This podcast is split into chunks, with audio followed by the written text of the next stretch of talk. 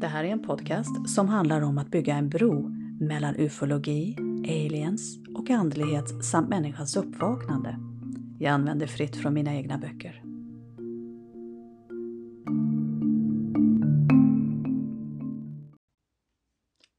Och i det sista avsnittet för den här säsongen så ska vi prata om besökare från andra världar.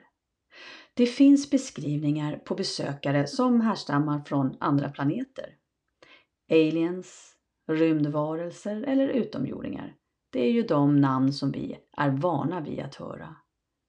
Kontaktpersoner som av olika anledningar har träffat eller kommunicerat med varelser från andra planeter.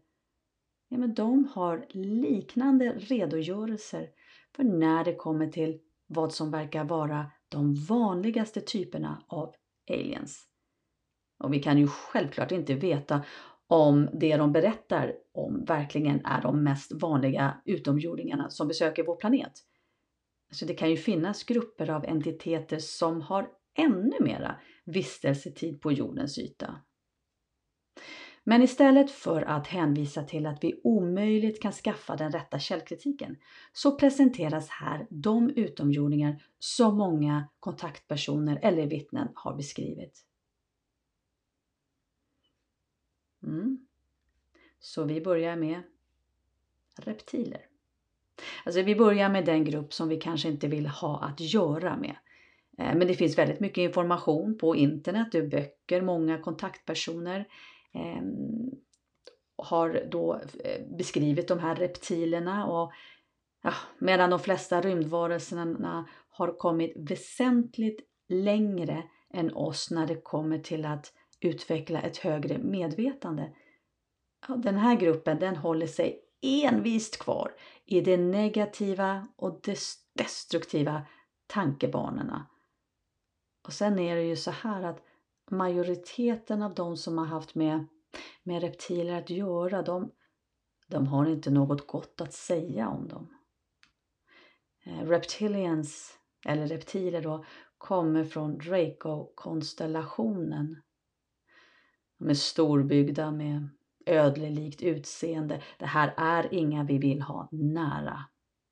Och till skillnad från andra aliens då som uppmuntrar kärlek och fred så är reptilerna kända för att vara krigssugna och empatilösa. Och de lever under ett slags kastsystem baserat på genetik. Och det här innebär att alla reptiler har en given plats i hierarkin. Och det är en status som inte kan ändras. Så de som lever i de lägre kasten, de har ingen möjlighet att kunna ändra på sina livsvillkor hur gärna de än önskar.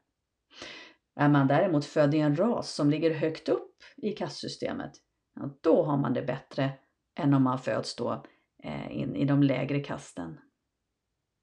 Konspirationsteorier menar ju då att kungahusen runt om i Europa och folk längst upp i samhället, de är egentligen reptiler som vet hur man kan manifestera sig själv då i olika dimensioner.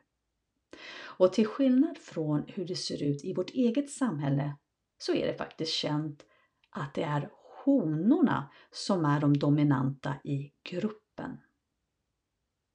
De människor som har sett en av dessa reptilliknande monster uppger ju att det är en skrämmande upplevelse. Däremot så måste vi också lyfta då att alla reptiler är inte av den onda sorten. Det finns vänliga grupper som har brutit sig ut från den mörka mentaliteten som reptilerna lever under. Och fler än en konspirationsteoretiker eh, menar ju att nazisterna samarbetade med de onda reptilerna före och under andra världskriget och de menar att det var från de här, de här onda reptilerna som nazisterna lärde sig bygga bland annat flygande farkoster som de sedan använde sig då av för att ta sig till rymden. Om tyskarna fick sin teknologiska kunskap från reptiler som härstade från Draco så säger man att det är en stor möjlighet att egyptierna och mayafolket i Centralamerika fick kunskap om både astronomi och matematik från rymdvarelser hemmahörande på planeten Sirius. Och det är förvånande, om inte omöjligt, att folkgrupper gick från livet i grottor till att konstruera väldigt komplexa byggnader såsom pyramider på väldigt kort tid. Pyramiderna, alltså de har ju en struktur som än idag är häpnadsväckande och de är ju även uträknade matematiskt och att hävda att folket som byggde pyramider man idag skulle ha svårt att eh, konstruera utan moderna verktyg för tusentals år sedan, ja men det är väl att blunda för en mer trovärdig förklaring. Och den trovärdiga förklaringen är ju då att de fick hjälp från bland annat eh, personer som härstammar från Sirius. Rymdvarelser från Sirius, de sägs vara mörkhyade med svart hår och bruna ögon. Och det sägs att de etablerade ett samhälle i Latinamerika för miljoner år sedan. Kanske kom de tillbaka för att hämta den grupp som vi idag känner till som aztekerna. För misär väntade ju efter de spanska erövrarna bredde ut sig över den nya kontinenten. Guld och silver, ja det fanns i överflöd, men människolivet på den nya kontinenten den hade inget värde för erövrarna. Så kanske var det av barmhärtighet som aztekerna fick åka tillbaka till planeten där deras förfäder lever än idag. Det finns ett kluster av planeter som vi kallar Plejaderna. Vi har Taigeta, Maya, Pleione, Atlas, Merope, Elektra och Alcoine. Alcoyon, jag vet inte, jag säger säkert fel på allt. Men bara för att nämna några av de här planeterna. Eh, invånarna på dessa planeter, eh, de är ofta vänliga och de vill oss väl. Inte bara det, de hälsar på vår planet ofta och så använder de farkoster liknande ja, de flygande tefat som Grace använder. Eh, men de, de, som har träffat individer från Plejaderna, ja, men de har ju så gott som alltid positiva upplevelser. Och även om de hälsar på vår planet så ja, de tillåts inte hjälpa oss och ställa allt till rätta utan alltså, de lever efter regeln att en grupp inte kan diktera eller berätta för en annan grupp hur de ska leva, även om det är för det bättre. Men däremot så kan de använda medium och kontaktpersoner för att få fram sina budskap. Och de personer som härstammar från plejaderna de liknar människor, men de är lite längre än oss. Och sen, vilket är jätteroligt tycker vi i Sverige, de har ett nordiskt utseende. Ofta har de ju då långt blont hår och blå ögon. Och det sägs att anledningen att de fortsätter att besöka oss, det är för att de är oroliga över vad vi gör mot vår egen planet. Och förutom då att de är spirituellt utvecklade så sägs det att de använder 100% av sin hjärnkapacitet. Och de har avancerad teknologi och så det blir bara bättre och bättre. De vet hur man kan stoppa åldrandet. Det som utmärker individer med rötter på de här olika planeterna som vi då kallar plejaderna det är deras kärlek för fred. Sen har vi ju arkturerna och dessa rymdvarelser de har, för det första har de utvecklat en teknik överlägsen den teknik som andra grupper eh, av aliens då har åstadkommit. Men de är kända för att vara godartade och så sägs det att de övervakar oss för att säkerställa att ingen annan attackerar oss från ett annat solsystem. Vi är tacksamma för det. De som har träffat dessa intelligenta utomjordingar, de berättar att eh, de här, eh, den här typen av aliens då har någon slags blågrön hy, tre fingrar och stora mandelformade ögon. Och till skillnad från oss så lever de mellan 350 och 400 år. Och jag vet inte, kanske beror det här långsamma åldrandet på att de behöver inte äta mat. Så att för att få näring då så dricker de någon slags dryck och vi antar väl att den är full av näring. Och de dör inte heller på grund av hög ålder utan när det är tid att lämna kroppen, då tar de det beslutet och så låter de medvetandet lämna den kropp som de levt då med i hundratals år. Arkturerna tillhör de mer populära rymdvarelserna. De är inte rädda för att säga deras sanning och de är även intresserade av antika civilisationer och så älskar de matematik och astronomi. Eh, Arkturerna har även utvecklat en slags telepati och så kommunicerar de med varandra och med oss utan att använda talorgan. Eh, och de har, sägs det då, hjälpt till att utveckla jorden under många år och de fortsätter att jobba mot att vi människor når femte dimensionen. Arkturerna är även kända som spirituella ledare och healers. Så det finns bara kärlek från den här gruppen. Och träffar du några, då kan du skatta dig lycklig. För det är Eh, känt att eh, den här gruppen av aliens kan ta med individer som behöver healing upp till deras farkoster.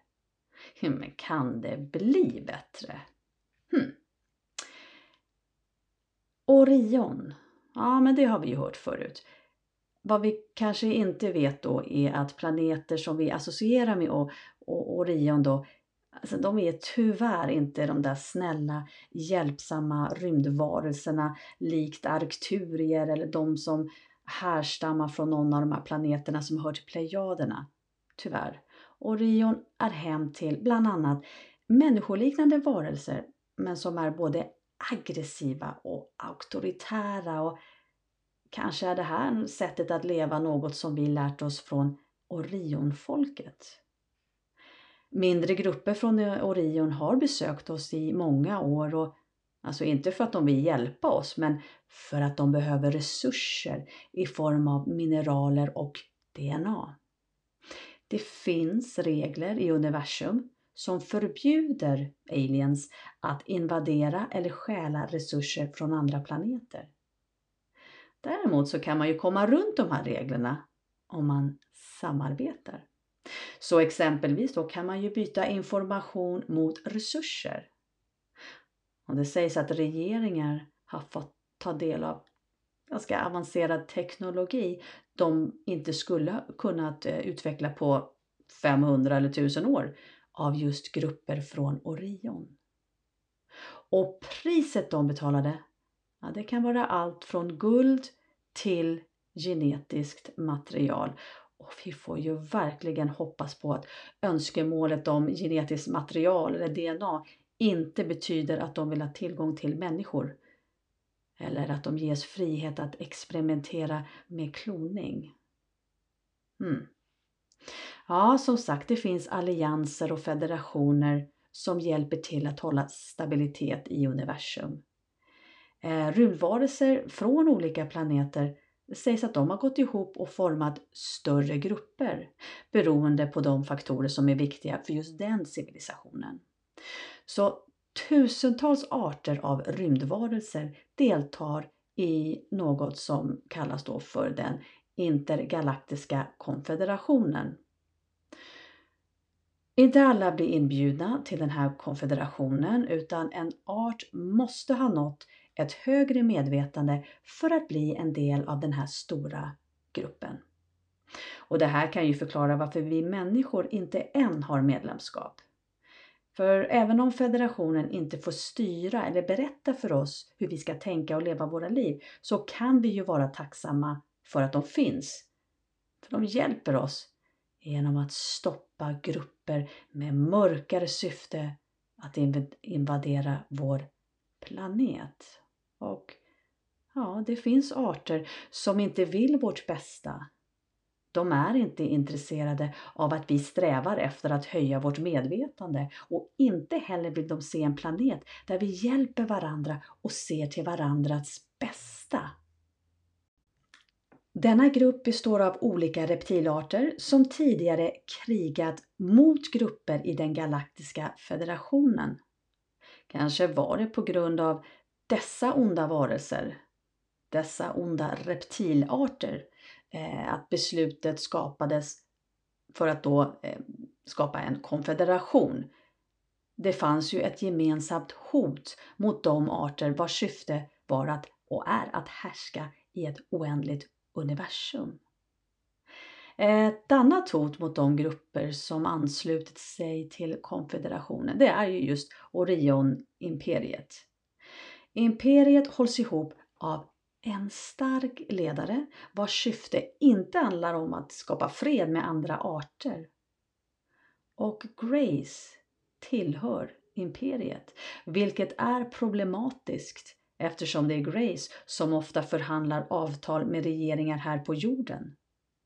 Det sägs att Grace samarbetar med reptiler från Draco för att utöka deras domän i universum och likt reptilerna så vill ju Grace ha monopol på andra planeter. Och de drar sig inte från att starta krig för att få igenom sina mål. Och det här låter ju då som galenskap eller något från tv-serien Star Trek. Och om det inte vore så att personer med insyn och den rätta bakgrunden har bekräftat att federationen existerar, ja då kanske vi bara inte skulle lyssna mer. Men till exempel, ta det här. Den före detta chefen för försvarsministeriets rymddivision i Israel, Haim Eshed, menar att den intergalaktiska konfederationen är verklig. Han är inte heller rädd för att berätta att han vet med säkerhet att bland annat Israel och USAs regeringar har haft kontakt med den här utomjordiska konfederationen. Alltså genom att hävda att han vet att vi har besök från rymden och att då ufon eller aliens inte är någon slags illusion. Då sätter ju, alltså han sätter ju sitt eget rykte på spel men eftersom han redan är överlägsen när det kommer till akademiska meriter och utmärkelser. Ja, som Echedo förklarar, han har inte något att förlora. Han har ju redan visat sin förträfflighet för världen så att säga. Eller ta den här mannen, Paul Hellier.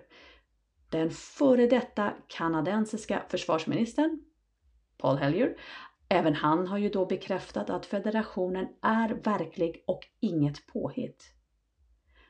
Och han är en av de röster man hör när det kommer till trovärdiga personer som uttalar sig om ufon och rymdvarelser.